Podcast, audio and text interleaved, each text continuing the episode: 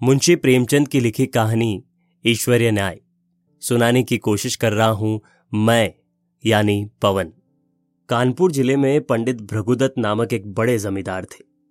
मुंशी सत्यनारायण उनके कारिंदा थे। वे बड़े स्वामी भक्त और सचरित्र मनुष्य थे। लाखों रुपए की तहसील और हज़ारों मन अनाज का लेन देन उनके हाथों में था। पर कभी उनकी नीयत डावाडोल न होती। उनके सुप्रबंध से रियासत दिनों दिन उन्नति करती जाती थी। ऐसे कर्तव्य परायण सेवक का जितना सम्मान होना चाहिए, उससे अधिक ही होता था। दुख सुख के प्रत्येक अवसर पर पंडित जी उनके साथ बड़ी उदारता से पेश आते थे। धीरे धीरे मुंशी जी का विश्वास इतना बढ़ा कि पंडित जी ने हिसाब किताब का समझना भी छोड़ दिया था। संभव है उनसे आजीवन इसी तरह निभ जाती, पर भावी प्रबल है। प्रयाग में कुंभ लगा। तो पंडित जी भी स्नान करने गए। वहाँ से लौटकर फिर वे घर न आए। मालूम नहीं किसी गड्ढे में फिसल पड़े या कोई जल जंतु उन्हें खींच ले गया। उनका फिर कुछ पता नहीं चला। अब मुंशी सत्यनारायण के अधिकार और भी बढ़े। एक हदभागिनी विधवा और दो छोटे छोटे बच्चों के सिवा पंडित जी के घर में और कोई न था। अंत्येष्टि क्रिया से निवृत्त होकर एक दिन शोकातुर पंडिताइन ने उन्हें बुलाया और रोकर कहा लाला, पंडित जी हमें मजदार में छोड़कर सुरपुर को सिदर गए। अब ये नैया तुम ही पार लगाओगे तो लग सकती है। यह सब खेती तुम्हारी लगाई हुई है। इसे तुम्हारे ही ऊपर छोड़ती हूँ। ये तुम्हारे बच्चे हैं, इन्हें अपनाओ। जब तक मालिक जिए, तुम्हें अपना भाई समझते रहे। मुझे विश्वास है कि तुम उसी तरह इस भार को संभाले रहोगे। सत्यनारायण ने रोते हुए जवाब दिया, भाभी भैया क्या उठ गए? मेरे तो भाग्य ही फूट गए। नहीं तो मुझे आदमी बना देते। मैं उन्हीं का नमक खाकर जिया हूँ और उन्हीं की चाकरी में मरूँगा भी। आप धीरज रखें, किसी प्रकार की चिंता न करें। मैं जीते जी आपकी सेवा से मुँह न मोड़ूँगा। आप केवल इतना कीजिए कि मैं जिस किसी की शिकायत करूँ, उसे डांट दीजिएगा। नहीं तो ये लोग सिर चढ़ जाएँगे। इस घटना के बाद कई वर्षों तक मुंशी जी ने रियासत को संभाला। वह अपने काम में बड़े कुशल थे। कभी एक कौड़ी का भी बल नहीं पड़ा। सारे ज़िले में उनका सम्मान होने लगा। लोग पंडित जी को भूल स गए। दरबारों और कमेटियों में वे सम्मिलित होते, ज़िले के अधिकारी उन्हीं को जमींदार समझते। अन्य रईसों में उनका आदर था, पर मान वृद्धि की महँगी वस्तु है और भानु कुंवरी अन्य स्त्रियों के सदृश पैसे को खूब पकड़ती। वह मनुष्य की मनोवृत्तियों से परिचित न थी। पंडित जी हमेशा लाला जी को इनाम इकराम देते रहते थे। वे जानते थे कि ज्ञान के बाद ईमान का दूसरा स्तंभ अपनी सुदशा है। इसके सिवा वे खुद भी कभी कागजों की जाँच कर लिया करते थे। नाम मात्र ही को सही पर इस निगरानी का डर ज़रूर बना रहता था, क्योंकि ईमान का सबसे बड़ा शत्रु अवसर है।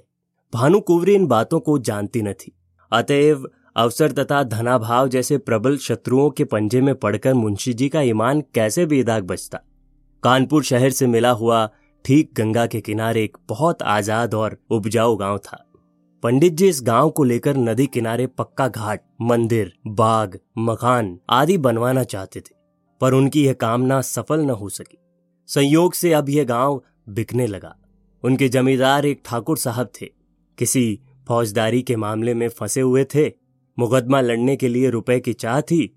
मुंशी जी ने कचहरी में यह समाचार सुना। छटपट मोल तोल हुआ। दोनों तरफ़ गरज थी। सौदा पटने में देर न लगी। बेनामा लिखा गया, रजिस्ट्री हुई। रुपए मौजूद न थे, पर शहर में साख थी। एक महाजन के यहाँ से तीस हज़ार रुपए मंगवाए गए और ठाकुर साहब को नज़र किए गए। हाँ कामकाज की आसानी के ख्याल से ये सब लिखा पड़ी मुंशी जी ने अपने ही नाम की, क्योंकि मालिक के लड़के अभी नाबालिग थे। उनके नाम से लेने में बहुत झंझट होती और विलंब होने से शिकार हाथ से निकल जाता। मुंशी जी बेनामा लिए असीम आनंद में मग्न भानु कुंवरी के पास आए। पर्दा कराया और यह शुभ समाचार सुनाया। भानु कुंवरी ने सजल नेत्रों से उनको धन्यवाद दिया। पंडित जी के नाम पर मंदिर और घाट बनवाने का इरादा पक्का हो गया। मुंशी जी दूसरे ही दिन उस गाँव में आए। आसामी नजराने लेकर नए स्वामी के स्वागत को हाजिर हुए। शहर के रईसों की दावत हुई। लोगों के नाव पर बैठकर गंगा की खूब सैर की। मंदिर आदि बनवाने के लिए आबादी से हटकर रमणीक स्थान चुना गया। यद्यपि इस गाँव को अपने नाम लेते समय मुंशी जी के मन में कपट का भाव न था, तथापि दो चार दिन में ही उनका अंकुर जम गया और धीरे धीरे बढ़ने लगा। मुंशी जी इस गाँव के आय व्यय का हिसाब अलग रखते थे और अपने स्वामिनों को उसका ब्यौरा समझाने की ज़रूरत न समझते। भानु कुवरी इन बातों में दखल देना उचित न समझती थी। पर दूसरे कारिंदों से बातें सुन सुनकर उसे शंका होती थी कि कहीं मुंशी जी दगा तो न देंगे। अपने मन का भाव मुंशी जी से छिपाती थी, इस ख्याल से कि कहीं कारिंदों ने उन्हें हानि पहुँचाने के लिए षड्यंत्र न रचा हो। इस तरह कई साल गुजर गए। अब उस कपट के अंकुर ने वृक्ष का रूप धारण किया। भानु कुवरी को मुंशी जी के उस मार्ग के लक्षण दिखाई देने लगे। उधर मुंशी जी के मन ने कानून से नीति पर विजय पाई। उन्होंने अपने मन में फैसला किया कि गाँव मेरा है। हाँ मैं भानु कुंवरी का तीस हज़ार का ऋणी अवश्य हूँ। वे बहुत करेंगी तो अपने रुपए ले लेगी, और क्या कर सकती है? मगर दोनों तरफ़ यह आग अंदर ही अंदर सुलगती रही। मुंशी जी अस्त्र सज्जित होकर आक्रमण के इंतज़ार में थे, और भानु कुंवरी इसके लिए अवसर ढूंढ रही थी। एक दिन उसने साहस करके मुंशी जी को अंदर बुलाया और कहा, लाला जी, बरगदा के मंदिर का काम कब से लगवाइएगा? उसे लिए आठ साल हो गए। अब काम लग जाए तो अच्छा हो। ज़िंदगी का कौन ठिकाना है? जो काम करना है उसे कर ही डालना चाहिए। इस ढंग से इस विषय को उठाकर भानु कुवरी ने अपनी चतुराई का अच्छा परिचय दिया। मुंशी जी भी दिल में इसके कायल हो गए। जरा सोचकर बोले, इरादा तो मेरा भी कई बार हुआ, पर मौके की ज़मीन नहीं मिलती। गंगा तट की ज़मीन असामियों के जोत में है, और वे किसी तरह छोड़ने पर राज़ी नहीं। यह बात तो आज मुझे मालूम हुई। आठ साल हुए हैं। इस गाँव के विषय में आपने कभी भूल कर भी तो चर्चा नहीं की? मालूम नहीं कितनी तहसील है, क्या मुनाफा है, कैसा गाँव है, कुछ सीर होती है या नहीं? जो कुछ करते हैं, आप ही करते हैं और करेंगे, पर मुझे भी तो मालूम होना चाहिए। मुंशी जी संभल उठे। उन्हें मालूम हो गया कि इस चतुर स्त्री से बाजी ले जाना मुश्किल है। गाँव लेना ही है तो अब डर क्या? खुलकर बोले, आपको इससे कोई सरोकार न था। इसीलिए मैंने व्यर्थ कष्ट देना मुनासिब न समझा। भानु कुंवरी के हृदय में कुठार सा लगा। पर्दे से निकल आई और मुंशी जी की तरफ़ तेज आँखों से देखकर बोली, आप क्या कहते हैं? आपने गाँव मेरे लिए लिया था या अपने लिए? रुपए मैंने दिए या आपने? उस पर जो खर्च पड़ा वह मेरा था या आपका? मेरी समझ में नहीं आता कि आप कैसी बातें करते हैं। मुंशी जी ने सावधानी से जवाब दिया, यह तो आप जानती है कि गाँव हमारे नाम से बसा हुआ है। रुपया ज़रूर आपका लगा है, पर मैं उसका देनदार हूँ। रहा तहसील वसूल का खर्च, यह सब मैंने अपने पास से दिया है। उसका हिसाब किताब, आय व्यय सब रखता गया हूँ। भानु कुवरी ने क्रोध से कांपते हुए कहा, इस कपट का फल आपको अवश्य मिलेगा। आप इस निर्दयता से मेरे बच्चों का गला नहीं काट सकते। मुझे नहीं मालूम था कि आपने हृदय में छुरी छिपा रखी है, नहीं तो ये नौबत ही क्यों आती? खैर, अब से मेरी रोकड़ और बही खाता आप कुछ न छुए। मेरा जो कुछ होगा ले लूँगी। जाइए, एकांत में बैठकर सोचिए। पाप से किसी का भला नहीं होता। तुम समझते होंगे कि बालक अनाथ है, इसकी संपत्ति हजम कर लूँगा। इस भूल में न रहना, मैं तुम्हारे घर की ईंट तक बिकवा लूँगी। यह कहकर भानु कुंवरी फिर पर्दे की आड़ में आ बैठी और रोने लगी। स्त्रियाँ क्रोध के बाद किसी न किसी बहाने रोया करती है। लाला साहब को कोई जवाब न सूझा। यहाँ से उठाए और दफ्तर जाकर कागज़ उलट पुलट करने लगे। पर भानु कुंवरी भी उनके पीछे पीछे दफ्तर में पहुँची और डांट कर बोली, मेरा कोई कागज़ मत छूना, नहीं तो बुरा होगा। तुम विषैले सांप हो, मैं तुम्हारा मुँह नहीं देखना चाहती। मुंशी जी कागजों में कुछ काट छाट करना चाहते थे, पर विवश हो गए। खजाने की कुंजी निकालकर फेंक दी, बही खाते पटक दिए, किवाड़ धड़ाके से बंद किए और हवा की तरह सन्न से निकल गए। कपट में हाथ तो डाला, पर कपट मंत्र न जाना। दूसरे कारिंदों ने कैफियत सुनी तो फूले न समाये। मुंशी जी के सामने उनकी दाल न गलने पाती भानु कुंवरी के पास आकर वे आग पर तेल छिड़कने लगे। सब लोग इस विषय में सहमत थे कि मुंशी सत्यनारायण ने विश्वासघात किया है। मालिक का नमक उनकी हड्डियों से फूट फूट कर निकलेगा। दोनों ओर से मुकदमेबाजी की तैयारियाँ होने लगी। एक तरफ़ न्याय का शरीर था और दूसरी तरफ़ न्याय की आत्मा। प्रकृति का पुरुष से लड़ने का साहस हुआ। भानु कुवरी ने लाला छक्कन लाल से पूछा, हमारा वकील कौन है? छक्कन लाल ने इधर उधर झाँक कर कहा, वकील तो सेठ जी है, पर सत्यनारायण ने उन्हें पहले ही गांठ रखा होगा। इस मुकदमे के लिए बड़े होशियार वकील की ज़रूरत है। मेहरा बाबू की आजकल खूब चल रही है। हाकिम की कलम पकड़ लेते हैं। बोलते हैं तो जैसे मोटर कार छूट जाती है। सरकार और क्या कहें? कई आदमियों को फांसी से उतार लिया है। उनके सामने कोई वकील जवान तो खोल नहीं सकता। सरकार कहे तो वही कर लिए जाए। छक्कन लाल की अत्युक्ति से संदेह पैदा कर लिया गया। भानु कुवरी ने कहा, नहीं, पहले सेठ जी से पूछ लिया जाए, उसके बाद देखा जाएगा। आप जाइए, उन्हें बुला लाइए। छक्कन लाल अपनी तकदीर को ठोकते हुए सेठ जी के पास गए। सेठ जी पंडित भृगुदत्त के जीवन काल से ही उनका कानून संबंधी सब काम किया करते थे। मुकदमे का हाल सुना तो सन्नाटे में आ गए। सत्यनारायण को यह बड़ा नेक नियत आदमी समझते थे। उनके पतन से बड़ा खेद हुआ। उसी वक्त आए, भानु कुवरी ने रो रोकर उनसे अपनी विपत्ति की कथा कही और अपने दोनों लड़कों को उनके सामने खड़ा करके बोली, आप इन अनाथों की रक्षा कीजिए। इन्हें मैं आपको सौंपती हूँ। सेठ जी ने समझौते की बात छेड़ी। बोले, आपस की लड़ाई अच्छी नहीं। भानु कुवरी अन्यायी के साथ लड़ना ही अच्छा है, सेठ जी, पर हमारा पक्ष निर्बल है। भानु कुंवरी फिर पर्दे से निकल आई और विस्मित होकर बोली, क्या हमारा पक्ष निर्बल है? दुनिया जानती है कि गाँव हमारा है, उसे हमसे कौन ले सकता है? नहीं, मैं सुलह कभी नहीं करूँगी, आप कागजों को देखें। मेरे बच्चों की खातिर ये कष्ट उठाएँ, आपका परिश्रम निष्फल न जाएगा। सत्यनारायण की नीयत पहले खराब न थी, देखिए जिस मिति से गाँव लिया गया है, उस मिति में तीस हज़ार का क्या खर्च दिखाया गया है? अगर उसने अपने नाम उधार लिखा हो तो देखिए, वार्षिक सूद चुकाया गया है या नहीं? ऐसे नर पिशाच से मैं कभी सुलह नहीं करूँगी। सेठ जी ने समझ लिया कि इस समय समझाने बुझाने से कुछ काम न चलेगा। कागजात देखें, अभियोग चलाने की तैयारियाँ होने लगी। मुंशी सत्यनारायण लाल खिसियाए हुए मकान पहुँचे। लड़के ने मिठाई मांगी, उसे पीटा।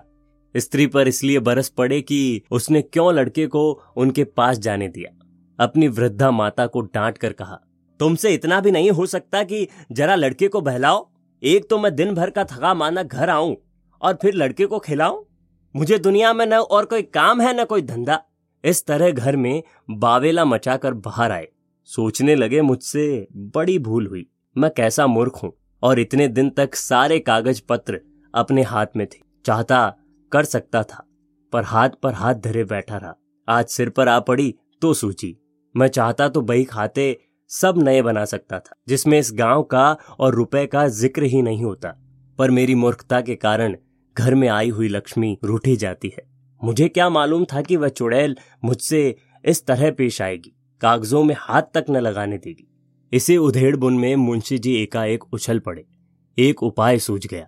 क्यों ना कार्यकर्ताओं को मिला लो। यद्यपि मेरी सख्ती के कारण वे सब मुझसे नाराज़ थे और इस समय सीधे बात भी न करेंगे, तथापि उनमें ऐसा कोई भी नहीं जो प्रलोभन से मुट्ठी में न आ जाए। हाँ इसमें रुपए पानी की तरह बहाना पड़ेगा, पर इतना रुपया आएगा कहाँ से? हाय, दुर्भाग्य! दो चार दिन पहले चेत गया होता तो कोई कठिनाई न पड़ती। क्या जानता था कि वह डायन इस तरह वज्र प्रहार करेगी? बस, अब एक ही उपाय है। किसी तरह कागजात गुम कर दूँ। बड़ी जोखिम का काम है, पर करना ही पड़ेगा। दुष्कामनाओं के सामने एक बार सिर झुकाने पर फिर संभलना ठीक हो जाता है। पाप के अथाह दलदल में जहाँ एक बार पड़े, कि फिर प्रति क्षण नीचे ही चले जाते हैं। मुंशी सत्यनारायण सा विचारशील मनुष्य इस समय इस फ़िक्र में था कि कैसे सेंध लगा पाऊँ। मुंशी जी ने सोचा, क्या सेंध लगाना आसान है? इसके वास्ते कितनी चतुरता, कितना साहस, कितनी बुद्धि, कितनी वीरता चाहिए। कौन कहता है कि चोरी करना आसान काम है? मैं जो कहीं पकड़ा गया तो मरने के सिवा और कोई मार्ग न रहेगा। बहुत सोचने, विचारने पर भी मुंशी जी को अपने ऊपर ऐसा दुस्साहस कर सकने का विश्वास न हो सका। हाँ इससे सुगम एक दूसरी तदबीर नज़र आई। क्यों न दफ्तर में आग लगा दूँ? एक बोतल मिट्टी का तेल और दिया सलाई की ज़रूरत है। किसी बदमाश को मिला लूँ मगर यह क्या मालूम कि बही उसी कमरे में रखी है या नहीं? चुड़ैल ने उसे ज़रूर अपने पास रख लिया होगा। नहीं, आग लगाना गुनाह बेलज्जत होगा। बहुत देर मुंशी जी करवटे बदलते रहे। नए नए मंसूबे सोचते, पर फिर अपने ही तर्कों से काट देते। वर्षा काल में बादलों की नई नई सूरतें बनती और फिर हवा के वेग से बिगड़ जाती। वही दशा इस समय उनके मंसूबों की हो रही थी। पर इस मानसिक अशांति में भी एक विचार पूर्ण रूप से स्थिर था। किसी तरह इन कागजात को अपने हाथ में लाना चाहिए। काम कठिन है, माना पर हिम्मत न थी। तो रार क्यों मोल ली? क्या तीस हज़ार की जायदाद दाल भात का कौर है? चाहे जिस तरह हो, चोर बने बिना काम नहीं चल सकता। आखिर जो लोग चोरियाँ करते हैं, वे भी तो मनुष्य ही होते हैं। बस, एक छलांग का काम है। अगर पार हो गए तो राज करेंगे, गिर पड़े तो जान से हाथ धोएँगे। रात के दस बज गए। मुंशी सत्यनारायण कुंजियों का एक गुच्छा कमर में दबाए घर से बाहर निकले। द्वार पर थोड़ा सा पुआल रखा हुआ था।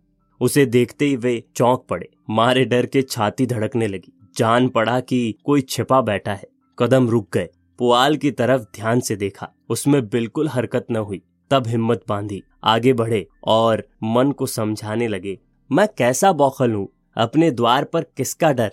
और सड़क पर भी मुझे किसका डर है? मैं अपनी राह जाता हूँ। कोई मेरी तरफ़ तिरछी आँखों से नहीं देख सकता। हाँ हाँ जब मुझे सेंध लगाते देख ले। नहीं, पकड़ ले तब अलबत्ते डरने की बात है। तिस पर भी बचाव की युक्ति निकल सकती है। अकस्मात उन्होंने भानु कुवरी के एक चपरासी को आते हुए देखा। कलेजा धड़क उठा। लपक कर एक अंधेरी गली में घुस गए। बड़ी देर तक वहाँ खड़े रहे। जब तक सिपाही आँखों से ओझल हो गया, तब फिर सड़क पर आए।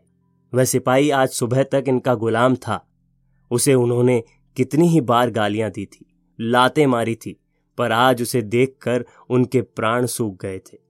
उन्होंने फिर तर्क की शरण ली। मैं मानो भाँग खाकर आया हूँ। इस चपरासी से इतना डरा, मानो कि वह मुझे देख लेता, पर मेरा क्या कर सकता था? हज़ारों आदमी रास्ता चल रहे हैं, उन्हीं में मैं भी एक हूँ। क्या वह अंतर्यामी है? सबके हृदय का हाल जानता है। मुझे देखकर वह अदब से सलाम करता और वहाँ का कुछ हाल भी कहता, पर मैं उससे ऐसा डरा कि सूरत तक न दिखाई।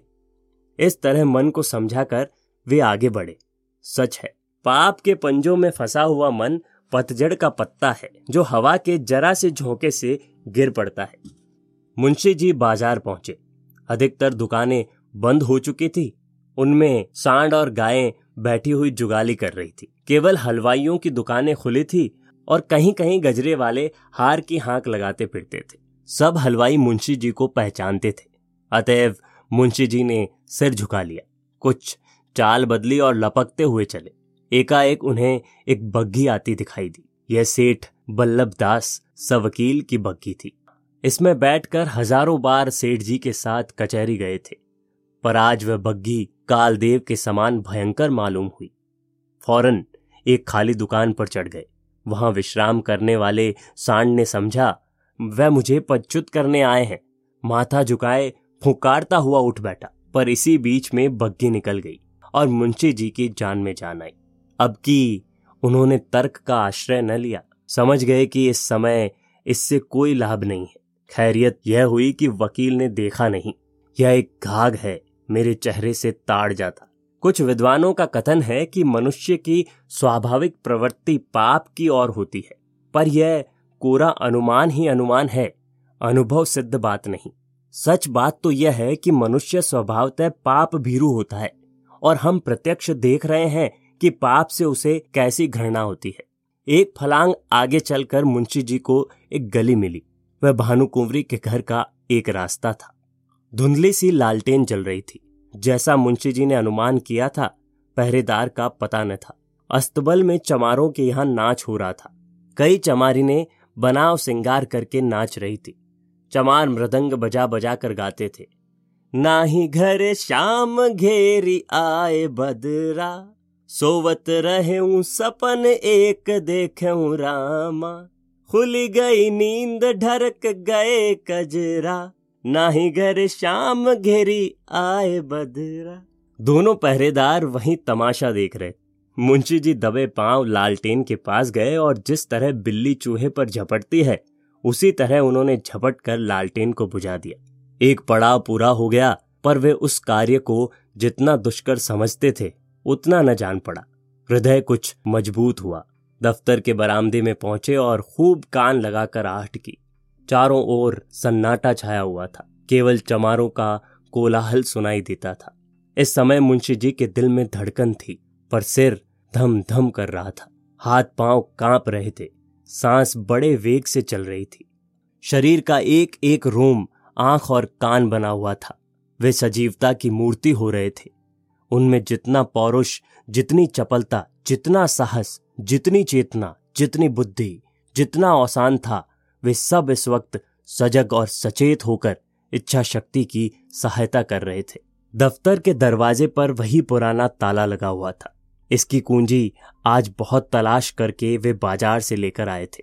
ताला खुल गया। कीवाड़ों ने बहुत दबी जबान से प्रतिरोध किया। इस पर किसी ने ध्यान न दिया।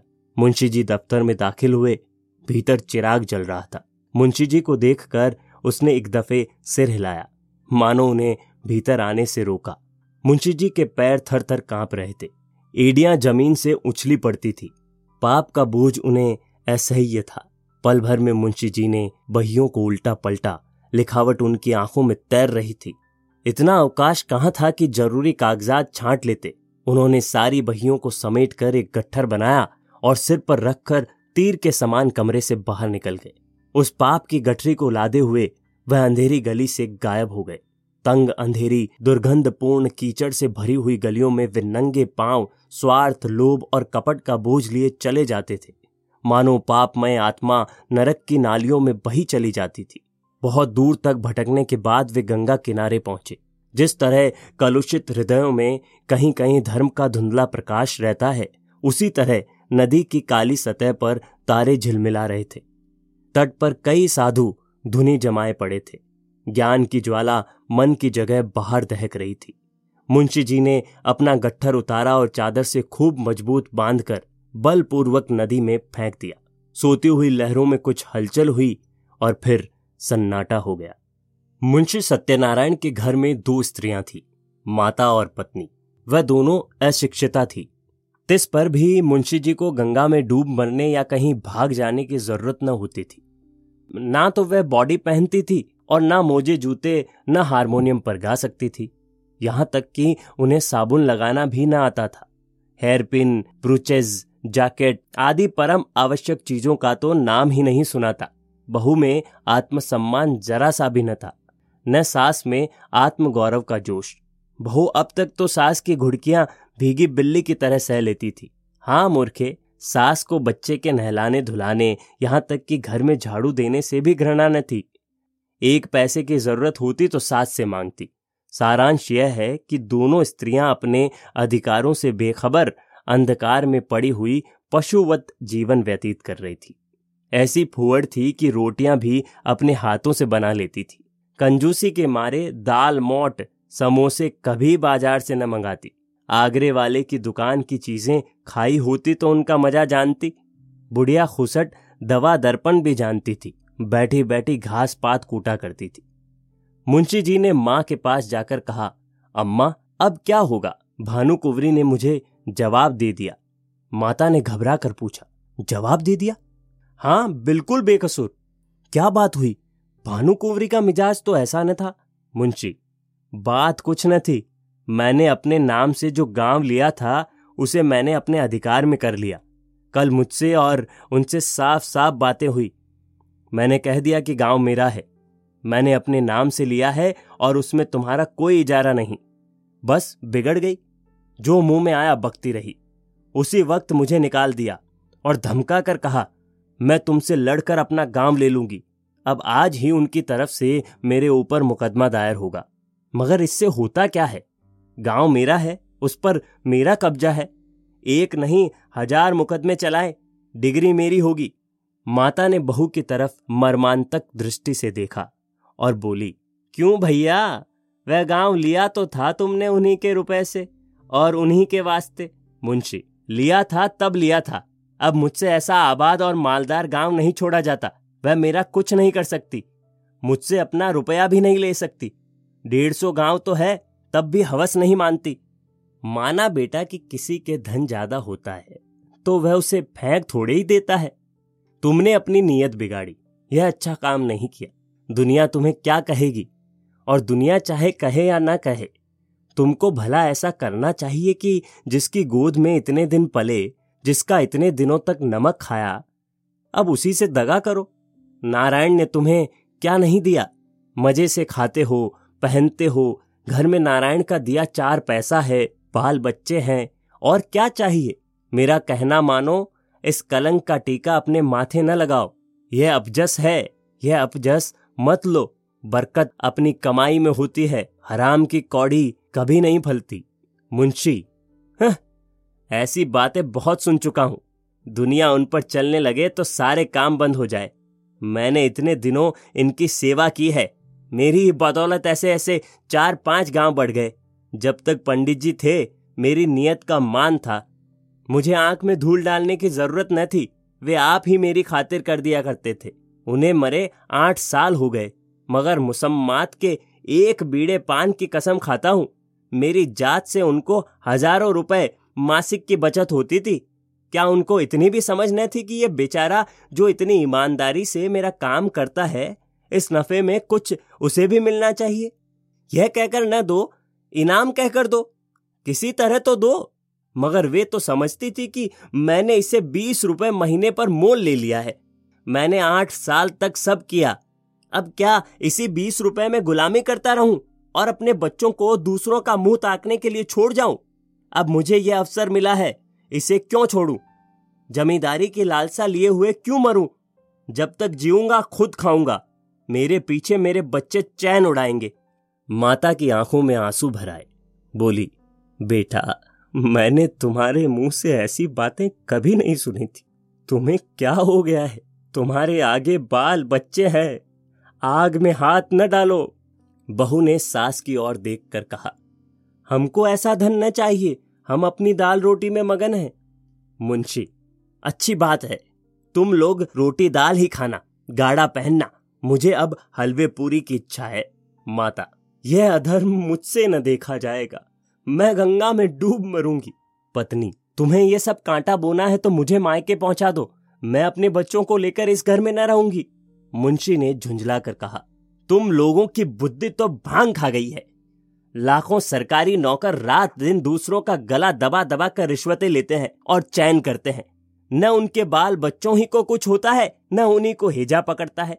अधर्म उनको क्यों नहीं खा जाता, जो मुझी को खा जाएगा? मैंने तो सत्यवादियों को सदा दुख झेलते ही देखा है। मैंने जो कुछ किया है, सुख लूटूँगा। तुम्हारे मन में जो आए करो। प्रातःकाल दफ्तर खुला तो कागजात सब गायब थे। मुंशी छक्कन लाल बौखलाए से घर में गए और मालकिन से पूछा, कागजात आपने उठवा लिए हैं? भानु कुंवरी ने कहा, मुझे क्या खबर? जहाँ आपने रखे होंगे, वहीं होंगे। फिर सारे घर में खलबली पड़ गई। पहरेदारों पर मार पड़ने लगी। भानु कुंवरी को तुरंत मुंशी सत्यनारायण पर संदेह हुआ, मगर उनकी समझ में छक्कन लाल की सहायता के बिना यह काम होना असंभव था। पुलिस में रपट हुई, एक ओझा नाम निकालने के लिए बुलाया गया। मौलवी साहब ने कुर्रा फेंका। ओझा ने बताया, यह किसी पुराने बैरी का काम है। मौलवी साहब ने फरमाया, किसी घर के भेदिए ने यह हरकत की है। शाम तक यह दौड़ धूप रही। फिर यह सलाह होने लगी कि इन कागजातों के बगैर मुकदमा कैसे चले। पक्ष तो पहले से ही निर्बल था, और जो कुछ बल था वह इसी बही खाते का था। अब तो सबूत भी हाथ से गए, दावे में कुछ जान ही न रही। मगर भानु कुवरी ने कहा, बला से हार जाएँगे? हमारी चीज़ कोई छीन ले तो हमारा धर्म है कि उससे यथाशक्ति लड़ें हार कर बैठना कायरों का काम है। सेठ जी को इस दुर्घटना का समाचार मिला तो उन्होंने भी यही कहा था कि अब दावे में जरा भी जान नहीं है। केवल अनुमान और तर्क का भरोसा है। अदालत ने माना तो माना, नहीं तो हार माननी पड़ेगी। पर भानु कुंवरी ने एक न मानी। लखनऊ और इलाहाबाद से दो होशियार बैरिस्टर बुलाए गए। मुकदमा शुरू हो गया। सारे शहर में इस मुकदमे की धूम थी। कितने ही रईसों को भानु कुंवरी ने साथी बनाया था। मुकदमा शुरू होने के समय हज़ारों आदमियों की भीड़ हो जाती थी। लोगों के इस खिंचाव का मुख्य कारण यह था कि भानु कुंवरी एक पर्दे की आड़ में बैठी हुई अदालत की कार्रवाई देखा करती थी, क्योंकि उसे अब अपने नौकरों पर जरा भी विश्वास न था। वादी बैरिस्टर ने एक बड़ी मार्मिक वक्तृता दी।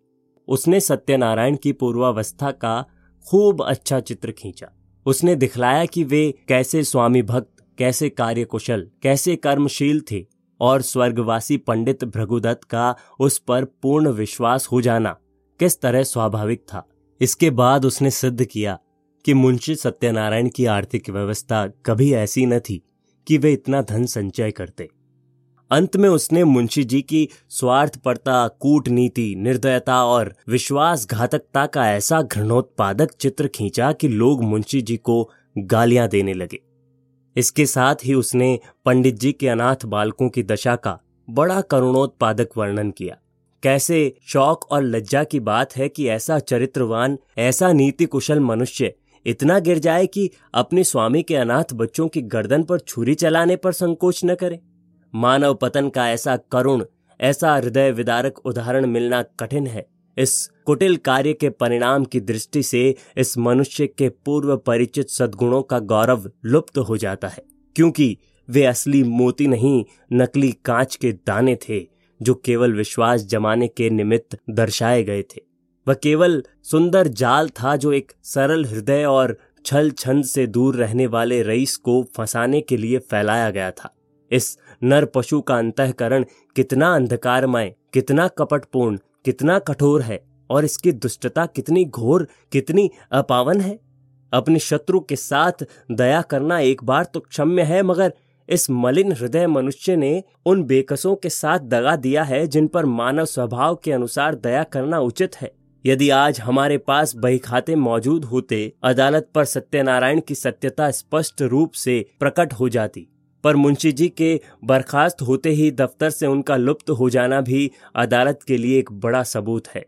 शहर में कई रईसों ने गवाही दी, पर सुनी सुनाई बातें जिरह में उखड़ गई। दूसरे दिन फिर मुकदमा पेश हुआ। प्रतिवादी के वकील ने अपनी वक्तृता शुरू की। उसमें गंभीर विचारों की अपेक्षा हास्य का आधिक्य था। यह एक विलक्षण न्याय सिद्धांत है कि किसी धनाढ़ मनुष्य का नौकर जो कुछ खरीदे वह उसके स्वामी की चीज़ समझी जाए। इस सिद्धांत के अनुसार हमारी गवर्नमेंट को अपने सारे कर्मचारियों की सारी संपत्ति पर कब्जा कर लेना चाहिए। यह स्वीकार करने में हमको कोई आपत्ति नहीं है कि हम इतने रुपयों का प्रबंध न कर सकते थे, और यह धन हमने स्वामी जी से ही ऋण लिया है, पर हमसे ऋण चुकाने का कोई तकाजा न करके वह जायदाद ही मांगी जाती है। यदि हिसाब के कागजात दिखलाए जाए तो वे साफ़ बता देंगे कि मैं सारा ऋण दे चुका हूँ। हमारे मित्र ने कहा है कि ऐसी अवस्था में बहियों का गुम हो जाना भी अदालत के लिए एक सबूत होना चाहिए। मैं भी उनकी युक्ति का समर्थन करता हूँ। यदि मैं आपसे ऋण लेकर अपना विवाह करूँ तो क्या मुझसे मेरी नवविवाहित वधु को छीन लेंगे? हमारे सुयोग्य मित्र ने हमारे ऊपर अनाथों के साथ दगा करने का दोष लगाया है। अगर मुंशी सत्यनारायण की नीयत खराब होती तो उनके लिए सबसे अच्छा अवसर वह था जब पंडित भृगुदत्त का स्वर्गवास हुआ था। इतने विलंब की क्या ज़रूरत थी? यदि आप शेर को फंसाकर उसके बच्चे को उसी वक्त नहीं पकड़ लेते, उसे बढ़ने और सबल होने का अवसर देते हैं तो मैं आपको बुद्धिमान न कहूँगा। यथार्थ बात यह है कि मुंशी सत्यनारायण ने नमक का जो कुछ हक था, वह पूरा कर दिया। आठ वर्ष तक तन मन से स्वामी के संतान की सेवा की। आज उन्हें अपनी साधुता का जो फल मिल रहा है वह बहुत ही दुखजनक और हृदय विदारक है। इसमें भानु कुंवरी का दोष नहीं, वे एक गुण संपन्न महिला है, मगर अपनी जाति के अवगुण उनमें भी विद्यमान है। ईमानदार मनुष्य स्वभावतः स्पष्ट भाषी होता है, उसे अपनी बातों में नमक मिर्च लगाने की ज़रूरत नहीं होती।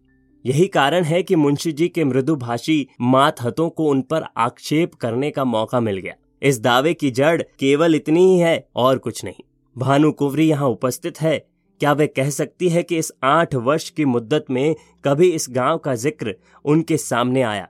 कभी उनके लाभ, हानि, आय, व्यय लेन देन की चर्चा उनसे की गई? मान लीजिए कि मैं गवर्नमेंट का मुजरिम हूँ। यदि आज मैं दफ्तर में आकर अपनी पत्नी के आय, व्यय और अपने टहलुओं के टैक्सों पर पचड़ा गाने लगूं तो शायद मुझे शीघ्र ही अपने पद से पृथक होना पड़े। और संभव है कुछ दिनों तक बरेली की अतिथिशाला में भी रखा जाऊँ। जिस गाँव से भानु कुंवरी का सरोवार न था, उसकी चर्चा उनसे क्यों की जाती? इसके बाद बहुत से गवाह पेश हुए, जिनमें अधिकांश आसपास के देहातों के जमींदार थे। उन्होंने बयान दिया कि हमने मुंशी सत्यनारायण को, असामियों को अपनी दस्तखती रसीदें और अपने नाम से खजाने में रुपए दाखिल करते देखा है। इतने में संध्या हो गई। अदालत ने एक सप्ताह में फैसला सुनाने का हुक्म दिया। सत्यनारायण को अब अपनी जीत में कोई संदेह न था। वादी पक्ष के गवाह भी उखड़ गए थे और बहस भी सबूत से खाली थी। अब इनकी गिनती भी जमींदारों में होगी और संभव है ये कुछ दिनों में रईस कहलाने लगेंगे। पर किसी न किसी कारण से अब शहर के गणमान्य पुरुषों से आँखें मिलाते शर्माते थे। उन्हें देखते ही उनका सिर नीचा हो जाता था। वह मन में डरते थे कि वे लोग कहीं इस विषय पर कुछ पूछताछ न कर बैठे। वह बाज़ार में निकलते तो दुकानदारों में कुछ कानाफूसी होने लगती थी और लोग उन्हें तिरछी दृष्टि से देखने लगते थे। अब तक लोग उन्हें विवेकशील और सच्चरित्र मनुष्य समझते थे।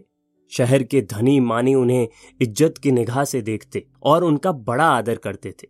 यद्यपि मुंशी जी को अब तक इनसे टेढ़ी तिरछी सुनने का संयोग न पड़ा था तथापि उनका मन कहता था कि सच्ची बात किसी से छिपी नहीं है। चाहे अदालत से उनकी जीत हो जाए, पर उनकी साख अब जाती रही। अब उन्हें लोग स्वार्थी, कपटी और दगाबाज समझेंगे। दूसरों की बात तो अलग रही, स्वयं उनके घर वाले उनकी उपेक्षा करते थे। बूढ़ी माता ने तीन दिन से मुँह में पानी नहीं डाला। स्त्री बार बार हाथ जोड़कर कहती थी कि अपने प्यारे बालकों पर दया करो बुरे काम का फल कभी अच्छा नहीं होता, नहीं तो पहले मुझी को विष खिला दो। जिस दिन फैसला सुनाया जाने वाला था, प्रातःकाल एक कुंजड़िन तरकारियाँ लेकर आई और मुंशियाइन से बोली, बहू जी, हमने बाज़ार में एक बात सुनी है, बुरा न मानो तो कहूँ। जिसको देखो उसके मुँह से यही बात निकलती है कि लाला बाबू ने जालसाजी से पंडिताइन का कोई हल्का ले लिया। हमें तो इस पर यकीन नहीं आता। लाला बाबू ने न संभाला होता तो अब तक पंडिताइन का कहीं पता न लगता। एक अंगुल ज़मीन न बचती। इन्हीं में एक सरदार था कि सबको संभाल लिया। तो क्या अब उन्हीं के साथ बदी करेंगे? अरे बहू, कोई कुछ साथ लाया है कि ले जाएगा? यही नेक बंदी रह जाती है। बुरे का फल बुरा होता है। आदमी न देखे पर अल्लाह सब कुछ देखता है। बहुजी पर घड़ों पानी पड़ गया। जी चाहता था कि धरती फट जाती तो उसी में समा जाती। स्त्रियाँ स्वभावतः लज्जावती होती है। उनमें आत्माभिमान की मात्रा अधिक होती है। निंदा, अपमान उनसे सहन नहीं हो पाता। सिर झुकाए हुए बोली, बुआ, मैं इन बातों को क्या जानू? मैंने तो आज ही तुम्हारे मुँह से सुनी है। कौन सी तरकारियाँ हैं? मुंशी सत्यनारायण अपने कमरे में लेटे हुए कुंजड़िन की बातें सुन रहे थे। उसके चले जाने के बाद आकर स्त्री से पूछने लगे यह शैतान की खाला क्या कह रही थी? स्त्री ने पति की ओर से मुँह फेर लिया और ज़मीन की ओर ताकते हुए बोली, क्या तुमने नहीं सुना? तुम्हारा गुणगान कर रही थी। तुम्हारे पीछे देखो किस किस के मुँह से ये बातें सुननी पड़ती है और किस किस से मुँह छुपाना पड़ता है? मुंशी जी अपने कमरे में लौट आए। स्त्री को कुछ उत्तर नहीं दिया। आत्मा लज्जा से परास्त हो गई। जो मनुष्य सदैव सर्व सम्मानित रहा हो जो सदा आत्माभिमान से सिर उठाकर चलता रहा हो, जिसकी सुकृति की सारे शहर में चर्चा होती हो, वह कभी सर्वथा लज्जा शून्य नहीं हो सकता। लज्जा कुपत की सबसे बड़ी शत्रु है। कुवासनाओं के भ्रम में पड़कर मुंशी जी ने समझा था, मैं इस काम को ऐसी गुप्त रीति से पूरा कर ले जाऊँगा कि किसी को कानो कान खबर न होगी। पर उनका यह मनोरथ सिद्ध न हुआ। बाधाएँ आ खड़ी हुई। उनके हटाने में उन्हें बड़े दुस्साहस से काम लेना पड़ा। पर यह भी उन्होंने लज्जा से बचने के निमित्त किया, जिसमें यह कोई न कह सके कि अपने स्वामिनी को धोखा दिया।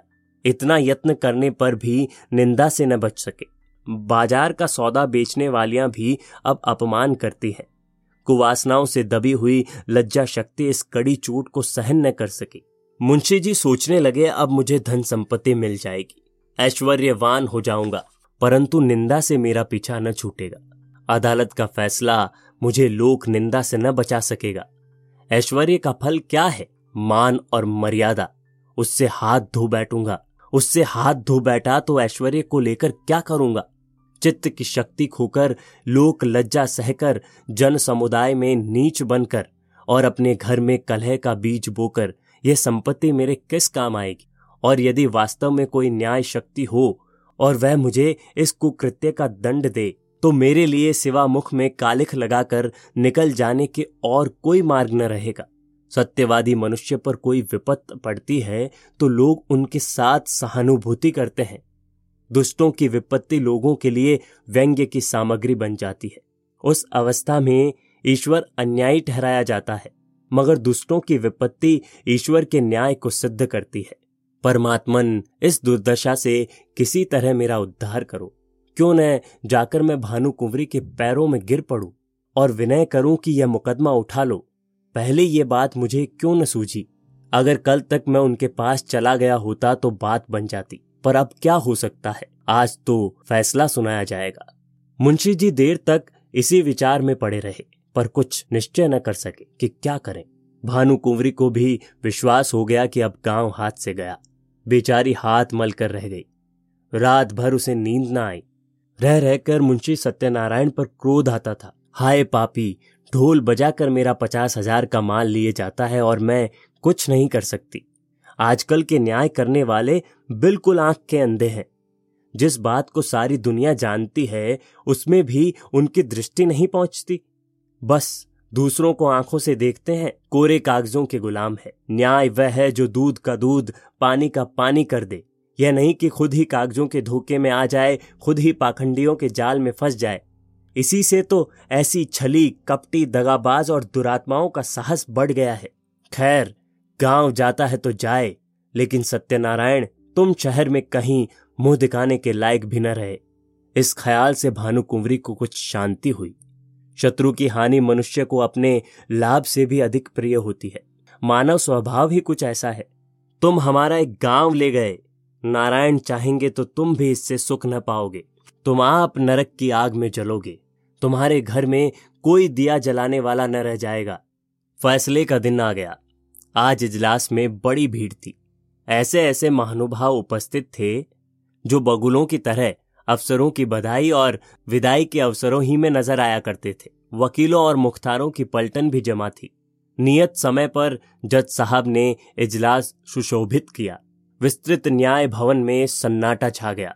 अहलमद ने संदूक से तजबीज निकाली। लोग उत्सुक होकर एक एक कदम और आगे खिसक गए। जज ने फैसला सुनाया। मुद्दई का दावा खारिज। दोनों पक्ष अपना अपना खर्च सहले यद्यपि फैसला लोगों के अनुमान के अनुसार ही था। तथापि, जज के मुँह से उसे सुनकर लोगों में हलचल सी मच गई। उदासीन भाव से फैसले पर आलोचनाएँ करते हुए लोग धीरे धीरे कमरे से निकल गए। एकाएक भानु कुंवरी घूंघट निकाले इजलास पर आकर खड़ी हो गई। जाने वाले लौट पड़े, जो बाहर निकल गए थे, दौड़कर आ गए और कोतूहल पूर्वक भानु कुंवरी की तरफ़ ताकने लगे। भानु कुंवरी ने कंपित स्वर में जज से कहा, सरकार यदि हुक्म दे तो मैं मुंशी जी से कुछ पूछूँ? यद्यपि यह बात नियम के विरुद्ध थी, तथापि जज ने दयापूर्वक आज्ञा दे दी। तब भानु कुंवरी ने सत्यनारायण की तरफ़ देखकर कहा लाला जी सरकार ने तुम्हारी डिग्री तो कर ही दी, गाँव तुम्हें मुबारक रहे, मगर ईमान आदमी का सब कुछ है। ईमान से कह दो, गाँव किसका है? हज़ारों आदमी यह प्रश्न सुनकर कोतूहल से सत्यनारायण की तरफ़ देखने लगे। मुंशी जी विचार सागर में डूब गए। हृदय में संकल्प और विकल्प में घोर संग्राम होने लगा। हज़ारों मनुष्यों की आँखें उनकी तरफ़ जमी हुई थी। यथार्थ, बात अब किसी से छिपी न थी। इतने आदमियों के सामने असत्य बात मुँह से निकल न सकी। लज्जा से जबान बंद कर ली। मेरा मेरा कहने में काम बनता था, कोई बात न थी। किंतु घोरतम पाप का दंड समाज दे सकता है, उसके मिलने का पूरा भय था। आपका कहने से काम बिगड़ता था। जीती जिताई बाजी हाथ से निकली जाती थी। सर्वोत्कृष्ट काम के लिए समाज से जो इनाम मिल सकता है, उसके मिलने की पूरी आशा थी। आशा के भय को जीत लिया। उन्हें ऐसा प्रतीत हुआ जैसे ईश्वर ने मुझे अपना मुख उज्जवल करने का यह अंतिम अवसर दिया है। मैं अब भी मानव सम्मान का पात्र बन सकता हूँ। अब अपनी आत्मा की रक्षा कर सकता हूँ। उन्होंने आगे बढ़कर भानु कुंवरी को प्रणाम किया और कांपते हुए स्वर में कहा, आपका। हज़ारों मनुष्यों के मुँह से एक गगन स्पर्शी ध्वनि निकली।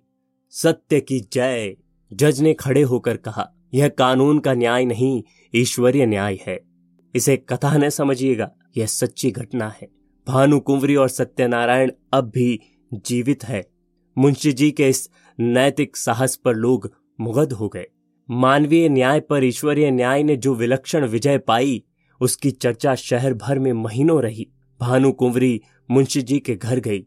उन्हें मना कर लाई, फिर अपना सारा कारोबार उन्हें सौंपा और कुछ दिनों उपरांत यह गाँव उन्हीं के नाम हिब्बा कर दिया। मुंशी जी ने भी उसे अपने अधिकार में रखना उचित न समझा। कृष्णार्पण कर दिया। अब इसकी आमदनी दीन दुखियों और विद्यार्थियों की सहायता में खर्च होती है।